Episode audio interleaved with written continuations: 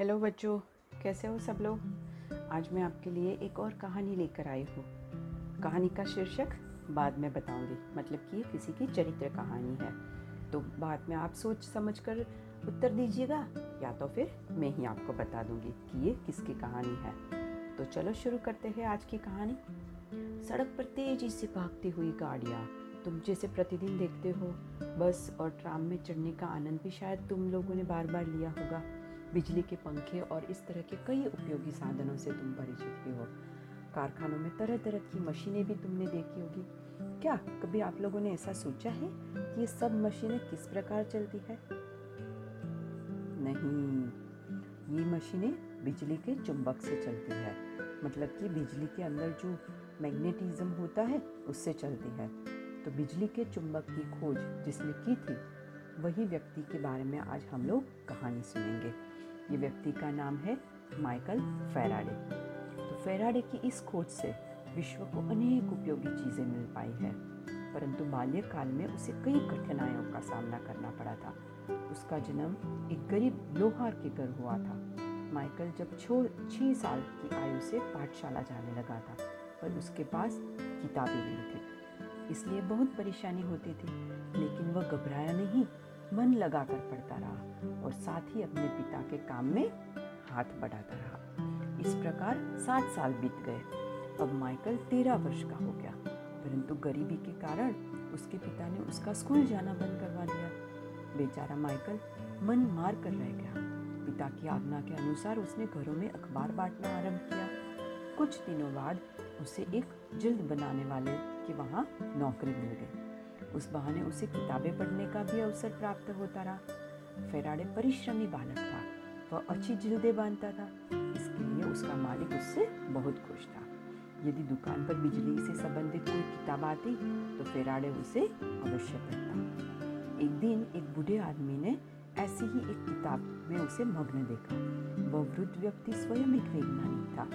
इतने छोटे बालक को ऐसी कठिन किताब पढ़ते देखकर वो चकित हो गया। उसने पूछा, तुम कहाँ पढ़ते हो? तो माइकल ने उत्तर दिया कि, मैं कहीं नहीं पढ़ता, मैं ये जल्दी बांधता हूँ। मुझे बिजली से संबंधित किताबें अच्छी लगती है। जानकारी बढ़ाने के लिए मैं यह किताब पढ़ता हूँ। तो वह वृद्ध व्यक्ति माइकल के इस उत्तर से बहुत खुश हो गया। उसने सलाह दी कि, यदि तुम बिजली के बारे में जानकारी बढ़ाना चाहते हो तो सर हेम्फ्री डेवी के भाषण सुना करो।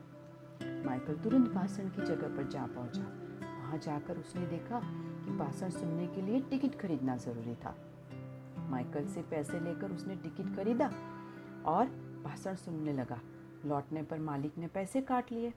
शाम को कम पैसे लेकर घर पहुँचने पर पिताजी और गुस्सा हो गए और बोले कि इस प्रकार तुम क्या मेरे सब पैसे भी बर्बाद कर दोगे?